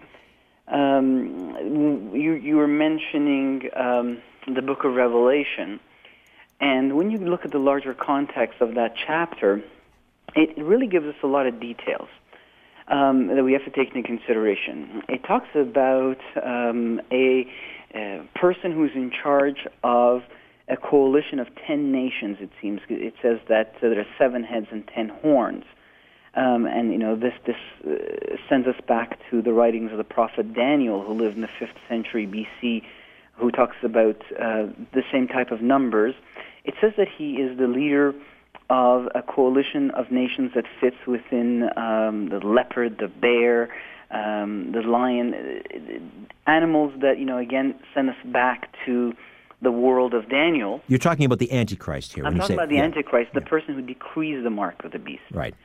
So, so we have to look at all of these details in order to come to a conclusion. So we have to kind of look for a guy who is leading a coalition of ten nations, who um, is is from the world uh, perhaps that you know that Daniel uh, understands. When you look back at the writings of Daniel, for instance, he's talking to the king of Babylon, Nebuchadnezzar, who is the most important power, seat of power in the world at the time of Daniel and he and he's you know deciphering this dream for him and he says to him you know the god of heaven has given you a kingdom power strength and glory and wherever the children of men dwell or the beasts of the field and the birds of the heaven he has given them into your hand and has made you ruler over them all now when we look back at the time of Daniel, Nebuchadnezzar's kingdom was in the Middle East. He didn't rule in India, or he didn't rule China. He didn't rule um, Mesoamerica. But to Daniel's way of speaking, to the Middle Eastern hyperbolic way of speaking, he's really flattering the king, and he's saying, you know, every every bird, every beast that dwells on the whole earth, you, have dominion and glory over everything. Moving forward, he says, you know, after you will arise another kingdom, and then um, and a third one, which which is widely believed to be to be the Hellenistic kingdom of Alexander, and it says that this third kingdom shall rule over all the earth. Daniel says, and when we look back at Alexander's kingdom, well, in the mind of I can see in the worldview of Daniel, certainly he ruled over all the all the earth. In other words, Ali, what you're saying is that this the, the prophecy in Revelation, and Yes. as it was in Daniel, is uh, is very specific to one particular region of what was then the, the known world, I- their is- world, which is the Middle East. That is uh, definitely the latest thinking because I think when it comes to something as complex as prophecy, we have to have an open mind that it's being revealed as we go deeper into into these times, and that is definitely one a new uh, perspective that is uh, emerging, uh, which is you know if you look at it, look at the language uh, that precedes the Book of Revelation, when it talks about the whole world, the whole earth, everybody, everything, every animal, it doesn't really talk about it the way you and I understand it. So when it says that the Antichrist, you know, makes everybody get this chip, it's talking about the people under his uh, direct influence and rule inside of these seven heads and ten horns inside of this region described in Revelation chapter 13. So we have to contextualize the mark of the beast in the larger body of verses that surround it and then understand that in the context of the, the prophetic language of the Bible up to the book of Revelation. Uh, in, uh, in other words, you're saying that the the people who are ex- that may or may not accept the mark of the beast would be confined to His kingdom. the, the Middle East. Well, that yeah. I Does guess that mean we're here in the East, yeah. we're, we're going to be left out of this whole end times scenario, the tribulation, Well, the Battle of Armageddon? That's not going to impact on us so well, much. Of course it is. How can it not? I mean, the world is so small these days. Um, but what falls within the scope of what is revealed? You know, if, if, if the Bible was to say, well, when you see this happen in Australia, this happen in New Guinea, this happen in China, this happen in Canada, then, then you know, it's the end times. The book would have to be 50,000 volumes long. So it's picking um, you know, a, a, a part of the world that perhaps you know pertains to to Israel, and then it is now talking about the events that will conspire after the return of Israel to the Middle East, and it's saying, you know, when you see that on one side Israel return, on the other side this particular man rise and unite, you know, people behind him and ask allegiance, allegiance to him personally, um, then you know that this is, you know, the epicenter, if you will, is being described. That's one thinking. Right, right. Although the the mark, Yes. While it may be specific to the Middle East, it, it may be, given that we are now gl- living in this globalized um, world, it- we may all uh, have to take the mark. I mean, that's true. I mean, you look at, for instance, the early Christians in the Roman Empire. I don't think they ever thought that, hey, the emperor is going to just decree that we all should be killed or, or we should sacrifice to the gods. I mean, until a few days ago, there were citizens of Rome, and then now their civil rights are suspended. Or if you look at, you know, the Jews living in Nazi Germany, they didn't, they, they, they might have never thought, hey, the state is going to suddenly uh, take, you know, single out this particular ethnicity uh, among its citizens, citizenry. So it can happen. It can happen. Indeed. Uh, yeah. Listen, we'll take a time out, come back, and uh, continue to mark, talk about the mark of the beast and whether the RFID chip is in fact the mark. Let me know what you think, friends. 416 360 0740 866 740 4740. Are RFID chips mark of the beast or a wonderful piece of technology?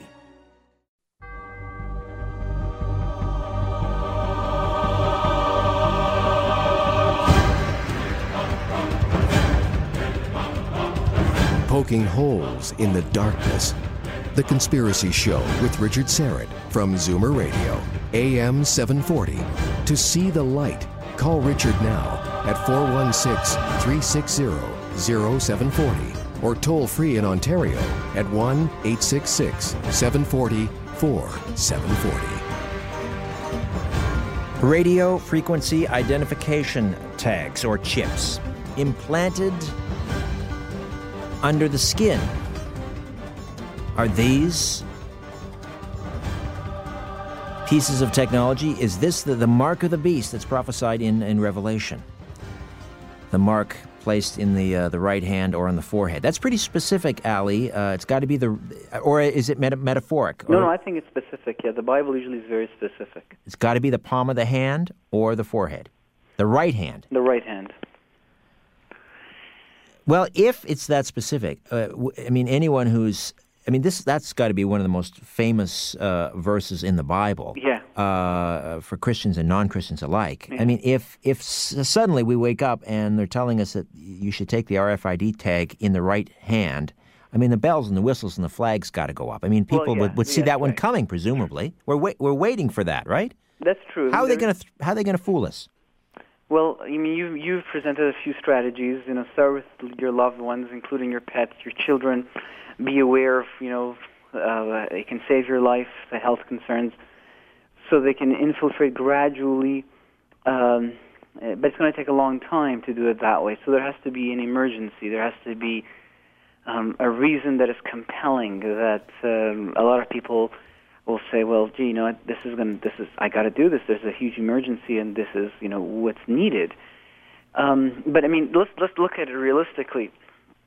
So, when we say that uh, it says it says in the Book of Revelation that uh, everyone, um rich or poor, slave or free, etc., um, is, is told to put this.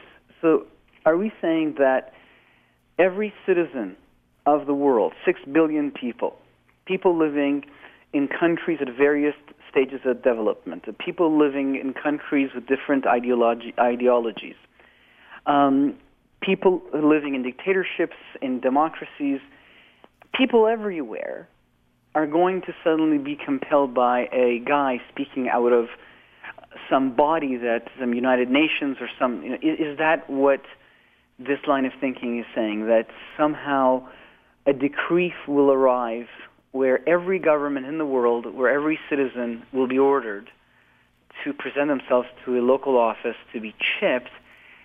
Um, I mean, uh, anything other than a worldwide alien invasion. Uh, you know, it's, uh, it's it's for me. We we humans can't are, agree on a lot of things.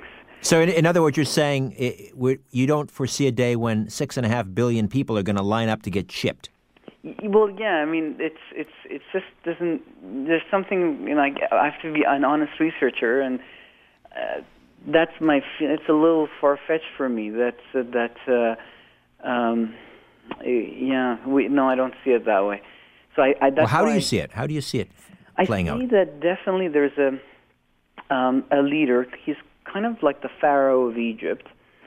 Um, he he does come to power, and it says that Satan himself, you know, gives him his power, um, and the dragon gave him his power and his throne and great authority. It says in, in Revelation 13. Um, I mean, the, the very power that he offered to Christ, um, uh, and Christ refused. Um, so definitely, there's there is this this person, and then he is the leader of ten horns and seven heads. Uh, it's it's a coalition of ten nations, and then he, he does decree over the world that he's you know directly responsible for. Uh, that they to, they have to pledge allegiance to him. I think it's it's a sign of allegiance. It's a sign of allegiance, and you you put this on you and now you have pledged allegiance to him. And then there's people who refuse because it talks about all of these uh, martyrs uh, that refuse to uh, to take this this chip inside of them, um, and they and they are killed by him for, um, for refusing the mark, uh, for refusing the the image. Even if they're not killed, you're simply by refusing to take the mark. You can't buy or sell. You're locked out of the system. You can't eat. You would just simply wither away. Yeah, you would. Um, yes, you you you would you would wither away. Um, and uh, I'm, I'm I'm just as I'm speaking with you, I'm looking for for a passage um, that talks about the people who don't take the mark under him. But yes, you you would wither away. So definitely, uh, it's a reality. I do perceive it as a reality. Is it going to be the RFID chips? Um, is that the mark? Um, yeah, I mean it's it's possible. I, I think that's a very Western um, way of looking at it because uh, we're so technologically savvy. Um, I mean, it, it could be as simple as, hey, you know, here, here's here's my my sign, here's my symbol. Put it on your forehead, put it around your arm, and when you do that, you have essentially entered into a state of worship against me.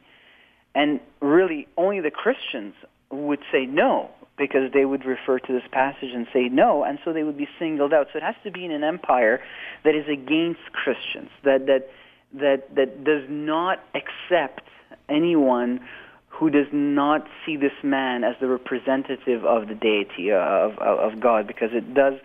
There are many passages that that that present him as a religious leader um, as a military leader, as, as the economic head of the nation, uh, as the political head of the nation. So it has to be in a region of the world where, where military, political power, economic power, and religious power are, are, are concentrated in a single uh, hand. Sounds like you're almost talking like a caliphate. that is one possibility. Yeah. That is one real possibility. Um, so- Which makes the situation in Egypt all more interesting. Yes, absolutely. All right, let's grab a call here. Michael is in uh, Burlington. Michael, welcome to the Conspiracy Show. Good morning. Hi, how are you? Well, thank you. Hi. Yeah, I've been listening to the show. I'm a new listener to Conspiracy, by the way. It's a very, very interesting program. Um, I, I am not as Bible versed as I should be. My Bible study is not what it should be, though I am Christian. But but that's not exactly what I'm calling. I've heard a lot of interesting things here. Um, it's why this chip thing scares me is I keep saying to myself, is it really just medical? What are they actually putting into you? What can they do with that? I, I listened to a lawyer on a radio show uh, about a year ago, and the lawyers said, you know, be careful if you're a suspect in a crime and they ask you for a DNA sample and say, well, this will clear you. What happens to that DNA sample after? What happens if an accident happens when it, that goes into some kind of a database? What if, and I don't think badly of police, what if there is some police officer that would contaminate evidence with it because he's just a bad cop? We're getting into kind of the same thing here when we're talking about them putting chips in your arm, and you really don't have er- any guarantee of what they're going to do with your information. Like, for instance, trying to purchase life insurance, or if if they're putting something else in there so that they could track you or do something unscrupulous. What what is your guarantee that they're not doing that to you when they implant that? You understand what I mean? Exactly, Michael. That's uh, that's got to be the concern. I mean, we we live in this uh, uh, very stable uh, country where we tend to trust our authority. Uh, I think to an unhealthy extent. However, we we're all raised with the precept, you know, good government, peace, order, and good government. Yes. But uh, we don't know for certain who's going to be in charge in 20 or 30 years and whether they'll, you know, still have our best interests at heart or uh, whether there will be certain individuals in that government that that uh, that are trustworthy. So you're right. We we we uh, we tend to cede our uh, our privacy uh, a, a little too easily here. Yeah, we do. And and I mean, when you think of it, it's illegal for somebody to demand your social insurance number because I'm assuming that they can get a lot of information on you. They can ask for it, as far as I know uh, under Canadian law, but they can't demand that, that you give that to them because then they have access to all kinds of unrelated information to, I don't know, an application for a credit card or something. They may ask you for that. Right. They've got right. access to all kinds of things. Listening to that, the, the lawyer on the television saying, I mean, you know, if, if you haven't committed a crime, I mean, let them put you through an investigation. Do not give them a DNA sample, you know, because – where does it go after that? And when we talk about this chip, what are they putting on that chip about you? Are, are, is there going to be a way that uh, people under regular law enforcement could follow you and find you and know when you're your home so they could rob your house or just any number of things. Your mind can go crazy thinking well, of what could happen with that. I'll give you an uh, thank you for the call, Michael, and excellent points you raised, and welcome aboard the uh, the conspiracy train, if you will. I hope you'll listen again. Thank you. I'll give you an example. Uh, I think, Ali, of what Michael is saying. The uh, let's say the medical uh, RFID chip. If, for example, that could be read by someone for a uh, a health insurance company and they're doing a scan to see uh, if someone has a pre-existing condition or they might develop a pre-existing condition these sorts of things. In other words who is going to have access to that ostensibly a medical uh, uh, record eh, on an RFID chip? But uh, you know it's not it's not just the, the hospitals and the, the, the doctors necessarily are going to have access to that. Who else is going to have access to it Absolutely. These are great, great points that go to the heart of the matter, eh, which is the control of the population. It's like people are cattle, and they're being marked. And uh, what, what, what will be the implications of this? Uh, will the chip have an aspect that allows uh, the mind to, to be controlled? Can you get subtle messages uh, put inside of your subconscious while you're sleeping? Um, how far is this technology going to go? Once something is inside of your body and becomes normal, and you know the decades, the generations pass, uh, you could become uh, a slave. You know, it's it's it's 1984 on steroids. So. Um, these are excellent points, and the, for for the reasons uh, that, that Michael mentioned, I think that we should definitely resist anybody putting anything in our bodies. Um, it's it's where we should draw the line. All right, Ali Siadatan is with us. How do you feel about RFID chips? Are they the mark of the beast? 416 360 0740 from Toronto. Toll free from just about anywhere 1 866 740 4740. You're listening to an exclusive podcast of The Conspiracy Show with Richard Syrett. Heard every Sunday night from 11 p.m. to 1 a.m. on Zoomer Radio, the new AM 740. Just a reminder again Friday, February the 18th, Vision TV is the world premiere of The Conspiracy Show. A half an hour from 11 to 11:30, the uh, the premiere episode is on UFO disclosure, and then from 11:30 to 12, episode two on 9/11 controlled demolition, and uh, the the following week uh, we have episodes on past life regression and uh, are we running out of oil, and in and around week four, I believe, episode four or five, is uh, an episode dedicated to the identity of the final Antichrist. And my guest on the line, Ali Siadatan, plays figures rather prominently in that episode. So we'll be watching for that, Ali. We had a great, uh, great deal of fun making that episode. All right. Uh, the mark of the beast. Is it an RFID chip? Now, uh, let's get to Marie in Toronto. Good morning, Marie. Welcome to the Conspiracy Show. Hi, Richard. Hi. Um, I don't know how anybody can doubt that it's the mark of the beast. And uh, it's going to be used for total, ultimate control by the New World Order. And uh, what that guy was saying earlier about the lotto and the row of eights. Yes. I have called you before, and I told you that there's rows of eights in our hydro, rows of eights in our gasoline, and it's the G8. All right, so it's some sort of occult uh, meaning It's here. the New World Order. Okay, that's what I was trying to get out of Harold, and he wasn't. he- I was trying to find out what the pattern of those state lottery numbers were, and I wasn't quite getting uh, the um, Well, as soon getting as, a clear. as soon as I heard 888, I went, yep, 888. It's Okay. the G8. All right, well, there's another uh, dot that you've connected for us, Marie. All right, well, thank you for the call. Appreciate it. Art is in Cambridge this morning. Good morning, Art. Welcome to the Conspiracy Show. Uh, thank you. Um, I'm calling about the, the chip, but right quick, I'd like to mention about that 88 first. Um, you claim that you're Christian and all that. You don't realize the 888 is the not only the uh, the sign of uh, infinity, but three dimension, and on top of it, it's something dealing with uh, something Christian dealing with God. But uh, as with this chip, um, you guys want to play to the to the uh, the Bible and stuff like that. Um, the Bible is not really a religion; it's it's a way of life and historical, but not just historical of life of every continent everywhere. Um, for instance, the chip that you're talking about, and everyone's worried about being the right hand or wherever it is, and you know being able to follow you and stuff. They can do that anyway. But uh, what I'm getting at is it's just one step up from the computer logging that they got, where if you go in and they can uh, see um, uh, who you are and stuff, and they can bring up all your medical uh, records and everything to help you better. I mean, people had those bracelets that said, "Oh, you're diabetic" in your name, and that on it. Um, that's the same thing as a chip. But here's why they're doing it. What happens is you go into a doctor and you think you got this this problem here.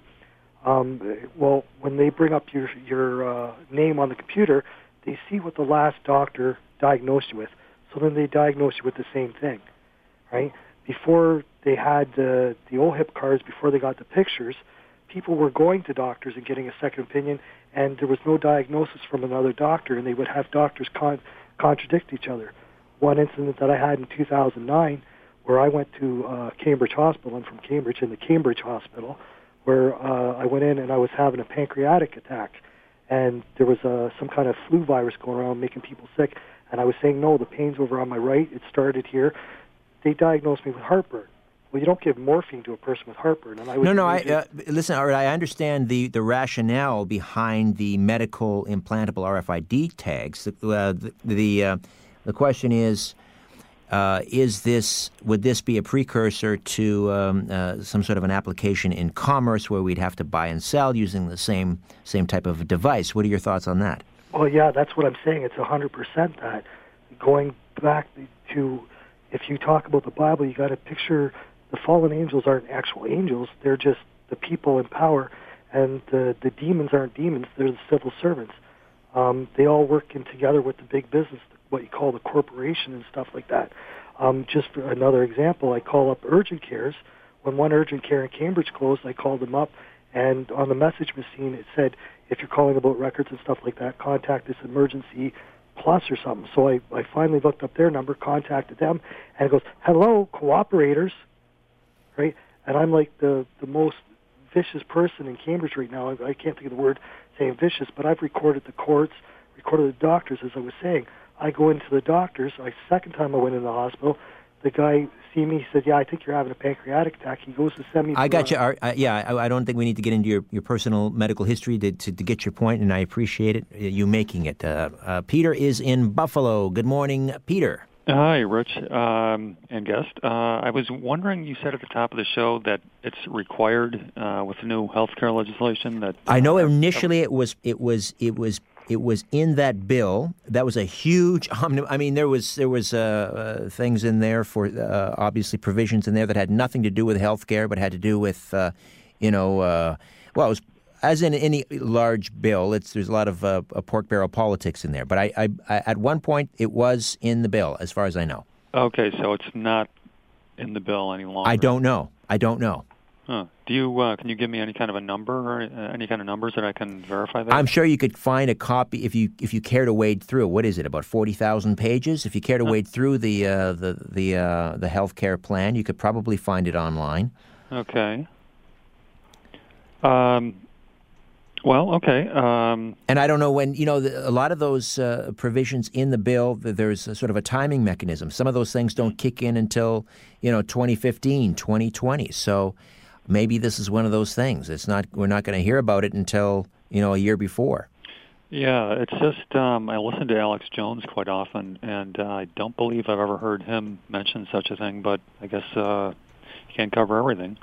Indeed, all right, Peter. Well, if you uh, if you do care to look into that, and if you find anything in the bill, then uh, uh, let us know. I will. Okay. Thanks very much. All right, Peter in Buffalo. Okay. All right. Uh, okay. So Ali, the um, let me let me uh, go back to the the um, other aspect of this RFID chip, and that is one of the manufacturers you mentioned in Morgan Hills, California, Alien Technology. The Alien Technologies Corporation. Now, aside from that being a rather interesting name, yeah. Are you suggesting that there might be some connection between the alien abduction phenomenon, and, and many victims report they believe they've been uh, implanted with something? Uh, it certainly would be beyond uh, an RFID uh, chip, I would think. But who knows? Who knows? Is there a connection? Do you think is is alien technology uh, responsible for alien abductions, or where are you going no. with that exactly? I would say that if um, the research into abduction phenomenon um, points to the idea of integration into human society of um, hybrids. The Bible refers to them as Nephilim in the old uh, Hebrew language. Um, and these hybrids would be involved in every uh, you know, aspect of life, including running companies. Um, the it's interesting that the, there is an alien connection uh, there, with abductions and, and, and some sort of an Im- implant. And it's interesting that there's a company uh, that has this name and is the largest manufacturer of these chips in the world. Um, um, it might be very attractive because you know we may look at the abduction phenomenon, UFO phenomenon from a sinister perspective, at least an aspect of it.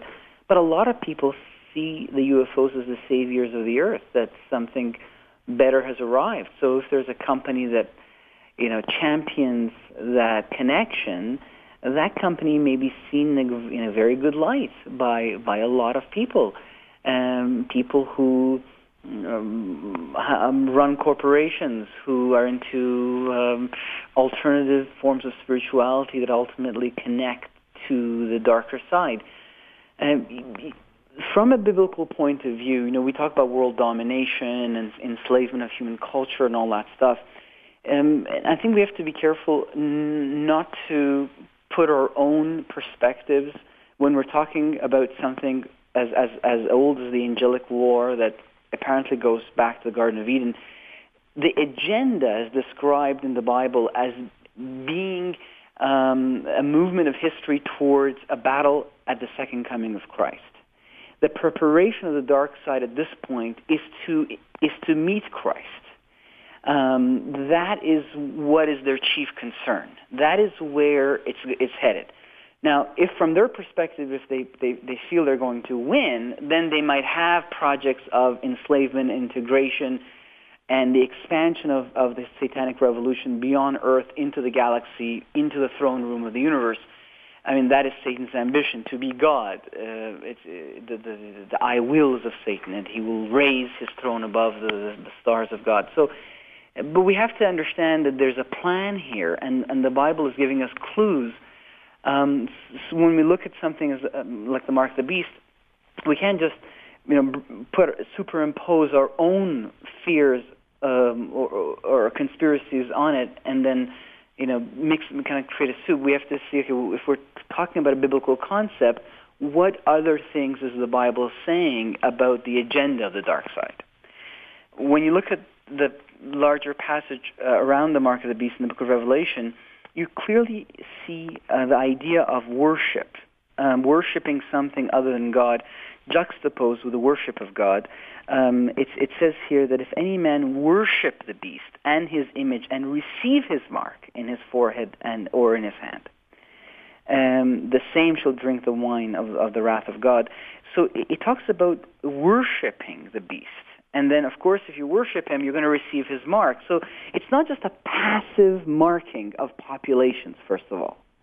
There seems to be this idea of, uh, of, of this allegiance, and, and it continues uh, with the same type of thinking, and then talks about the people who, who got the victory over the beast, over his image, over his mark, and over the number of his name in, in, in the same chapter, and concludes with the idea uh, that uh, that you know God is holy and that all nations shall come and worship before Him.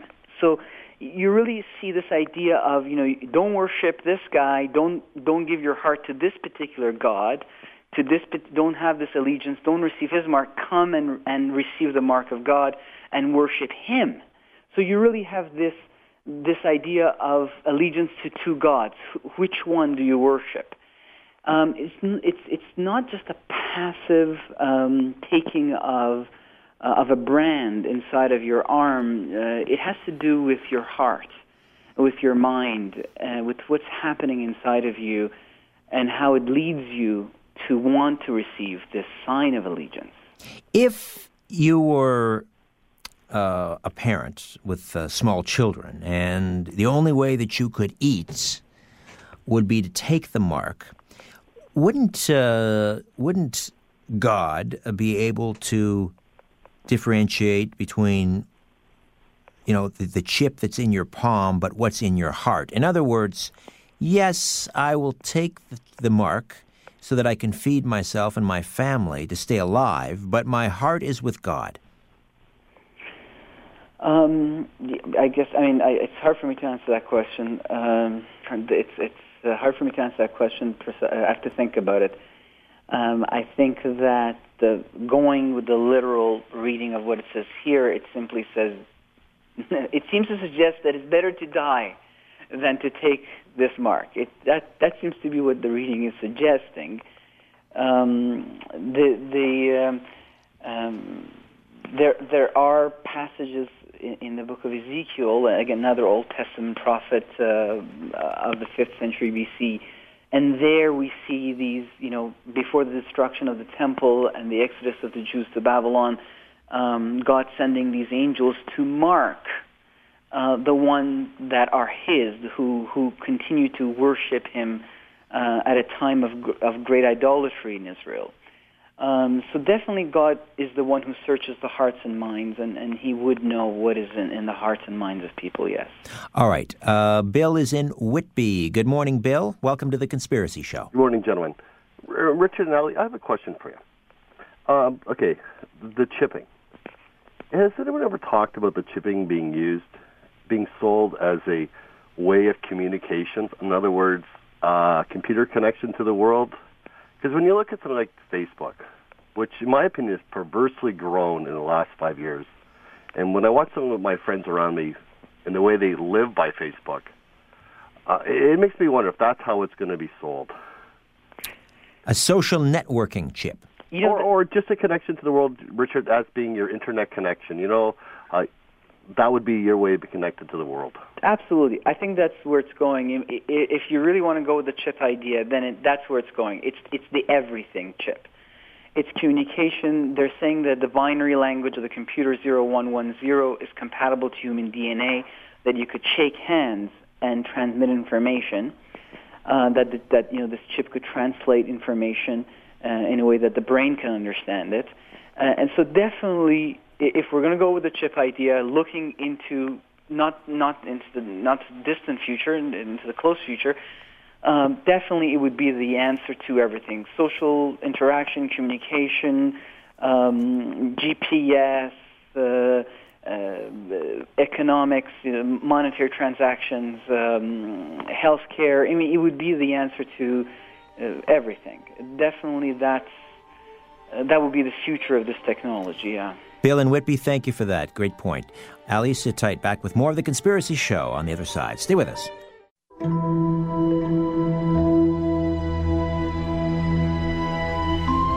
The owners of the system are asleep. Now we can play. The Conspiracy Show with Richard Syrett from Zoomer Radio, AM 740. All right, just trying to get to uh, get some more information here on whether or not medical RFID chips would be mandatory under the um, Barack Obama health plan.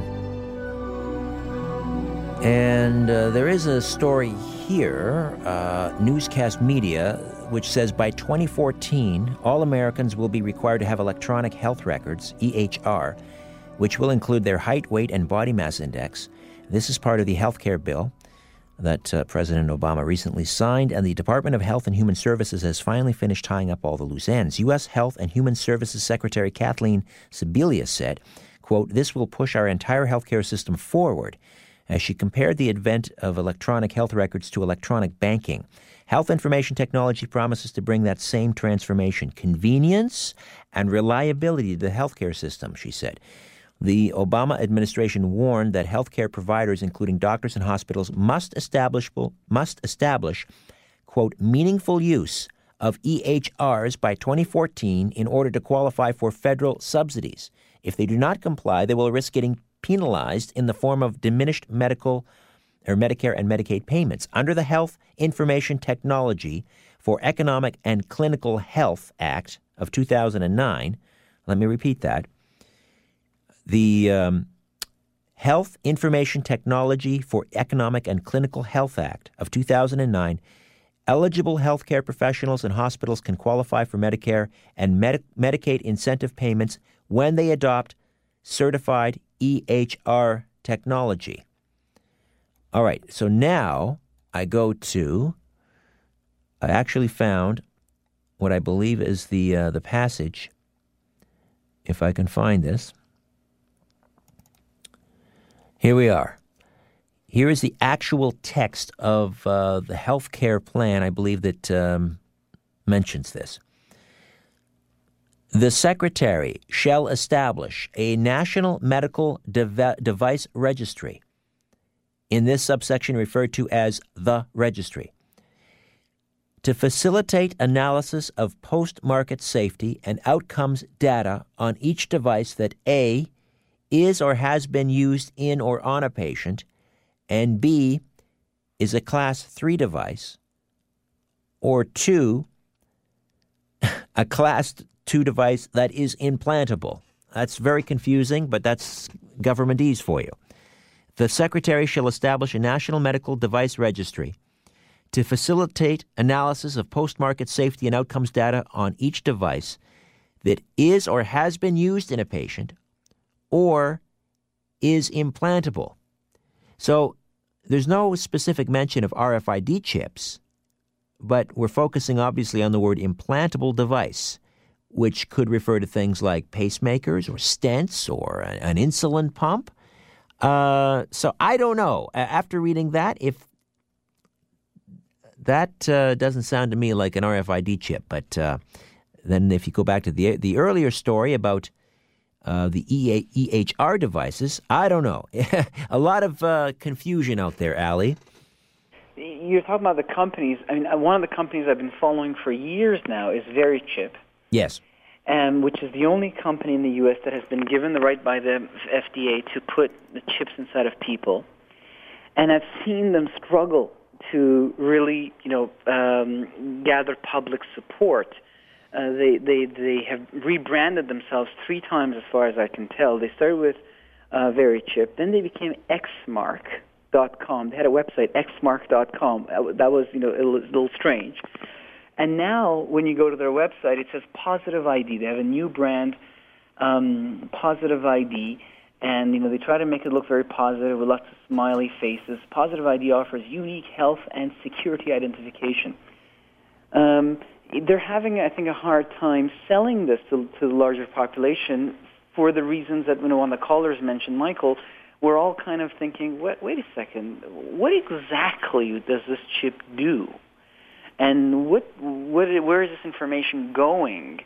Um, the and, and the other companies involved, like Digital Angel, Alien Technologies Corporation, eh, the, the this is this is strange. I mean, IBM is funding Digital Angel, who owns the patent to, to RFID.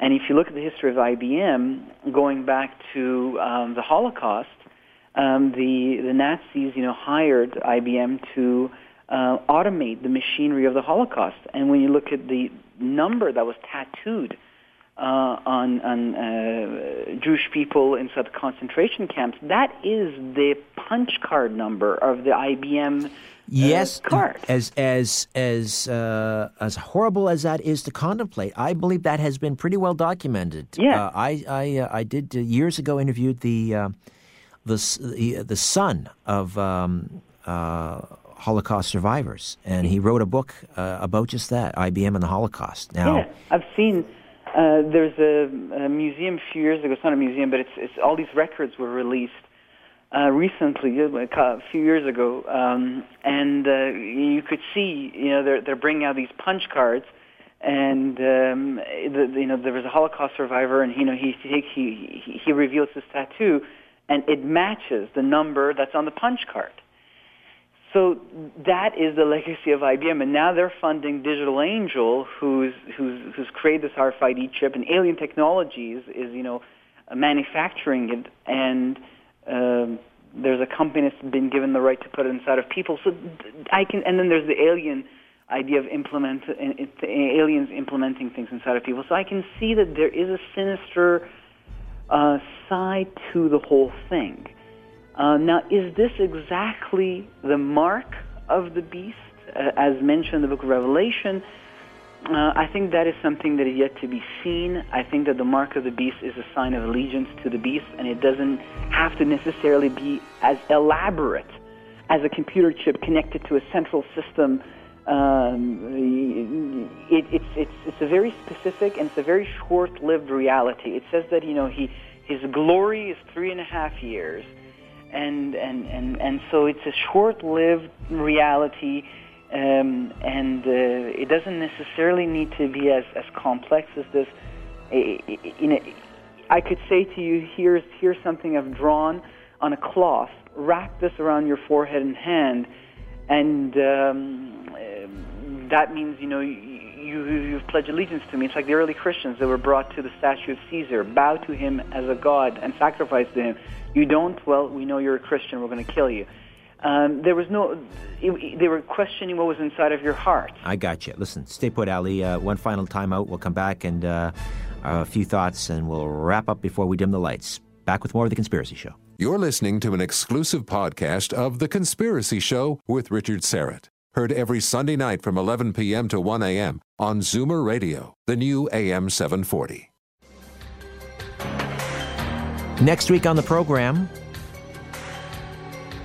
John Truman Wolfe will be here to tell us about the International Monetary Authority, which is standing by on the sidelines to, uh, uh, to take over uh, once the U.S. dollar crashes. He says, "Say goodbye to the U.S. dollar," and he'll talk about how the uh, this ongoing uh, financial global financial crisis was engineered and who was responsible and how they pulled it off and what it means. Uh, John Truman Wolfe. That's next Sunday, followed by a visit from our regular contributor, paranormal investigator Rosemary Ellen Guiley, who joins us the second Sunday of every month with a, uh, a new paranormal investigation. She'll tell us about the night she spent alone in Thornewood Castle. And uh, if you're not a, familiar with Thornewood, this is a, a genuine U.S. Uh, castle. It's a, um, a manor house, really. It's uh, a bed and breakfast in um, the state of Washington near uh, Tacoma, I believe. And it was used as the setting for Stephen King's made for TV series, uh, Rose Red. Uh, anyway, she spent a night there alone, and she has some harrowing tales to tell. And also next week, Joseph Farrell Oxford educated investigative author Joseph P. Farrell will be uh, with us. He'll take on the Kennedy assassination and the involvement of LBJ, Lyndon Baines Johnson, and his Texas machine that he controlled. And um, Farrell basically is saying that there's a coalescence of interests in the, the military industrial complex. We've heard that before. The CIA, uh, LBJ's powerful uh, political machine, uh, which led to the events culminating in the assassination of JFK. That's all part of next week's uh, conspiracy show, Sunday, Feb 13th, 2011. All right, a few moments remain with Ali Siadatan regarding RFID tags and the mark of the beast. Um, here's the thing about the mark. Uh, you know, maybe we already passed the Rubicon. I mean, there are there's a line of thinking that that that paper money, Ali, uh, goes against virtually all Ten Commandments. Maybe that was the mark. Uh, you know, then we have the debit card. We have we and have who, and who was the beast? Um, the, the the the the prophecy has to be kind of taken with all of its details. It all has to come together. Um, there, there's one thing I wanted to leave um, uh, your audience with as, as, as trivia that's come to my attention, and I'm, I'm looking into it. Apparently, when you you know it says that the mark of the beast is six six six. That's the number, yes. and that's very famous. Now, how did we get six six six? Uh, why is that in the Bible? Apparently, when you look back at the old uh, Greek and Latin uh, originals that we have, uh, you know, they're not originals, but the oldest copies we have, the Corpus Vaticanus, uh, the basis of all the English translations. Um, the, there was three signs there in the Book of Revelation, three symbols, and the early translators couldn't figure out what these three symbols were. So they thought, hmm, gee, kind of looks like three Greek word letters, chi, psi, and stigma. And then they thought, okay, why would it be chi, psi, and stigma?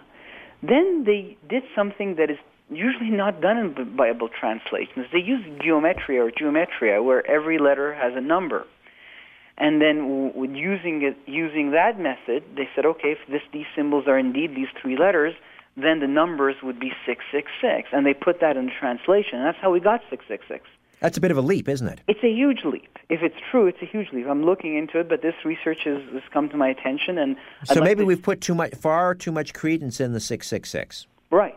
If it's if this is true, I have to get um, I have to go get a Corpus Vaticanus and look at it, see it with my own eyes. But that apparently is how we got 666. So if we backtrack and go, wait, these three symbols that God revealed to John, were they in fact Greek letters? Or, or if we now, with modern eyes, look at it, will we see something that John could have never understood? What do you see when you look at it? Well, I haven't had a chance to look at a. I've I've seen versions on the internet, and and and uh, and this can be you know something people can Google and see it for themselves. Um, but I gotta, I have to see a Corpus Vaticanus copy myself. All right. Yeah. Okay. Uh, so, Ali, are you um, thinking about uh, producing a documentary about uh, the mark, or uh, writing a book, or where are you uh, heading with this research? Um, I am writing a book. It's a fiction, and it is uh, um, kind of the UFOs, Angels, and Gods, um, a, a, a fiction version uh, with the, the latest research. Uh, I'm constantly researching uh, the kind of topics we're talking about, and and this research, you know, it's the hero of my book, uh, discovers uh, a lot of this research and understands it in the context of you know prophetic writings, um, the UFO phenomenon, the alien abductions, um, chips, marks of the beast, uh, the return of Israel to to the Middle East, and all that's happening there. Uh, it, there's a, there's a there's a connection to it all, and I think that the prophecies of the Bible provide us uh, with the connections. Sounds like a sounds like a riveting uh, a, a book. I mean, Yeah, that's great I'm- subject matter. Move I'm over Dan excited. Brown. Sorry. I say move over Dan Brown. Exactly. Well, good luck with that, Ali, and uh, you and I will talk uh, soon. And uh, thank you for this. Thank you, Richard. All right, Ali Siadatan, thinkagainproductions.com. Uh, for those that we didn't get to on the phones, my apologies. Uh, just a quick email here. Uh, and again, this relates back to our, if you were listening in the first half hour, Harold Rosen from Poughkeepsie, who did his darndest to try and make it clear to me where he was going, the connection between state lottery numbers and certain tragic events. Uh, an email here from Kevin is uh, saying that I am aware of there being patterns in the news, lottos, etc., of symbols and numbers suggesting they are references to occult rituals. All of the references to 33 in the Chilean miner drama, for example. Uh, 33, of course, the highest degree of Freemasonry. And um, he also says that what my guest was getting at with 191 was that you could rearrange it to become 911. That's true. And with the 888, which was another lottery number, the number 8 itself can represent 666. Here's how take the number 8 and then add them, take the numbers before 8 and add them together 1, 2, 3, 4, 5, 6, 7, 8, and you get 36. Then do the same with 36 and you get 666, three sixes. So 8 is a hidden 666. I didn't know that, Dan, did you?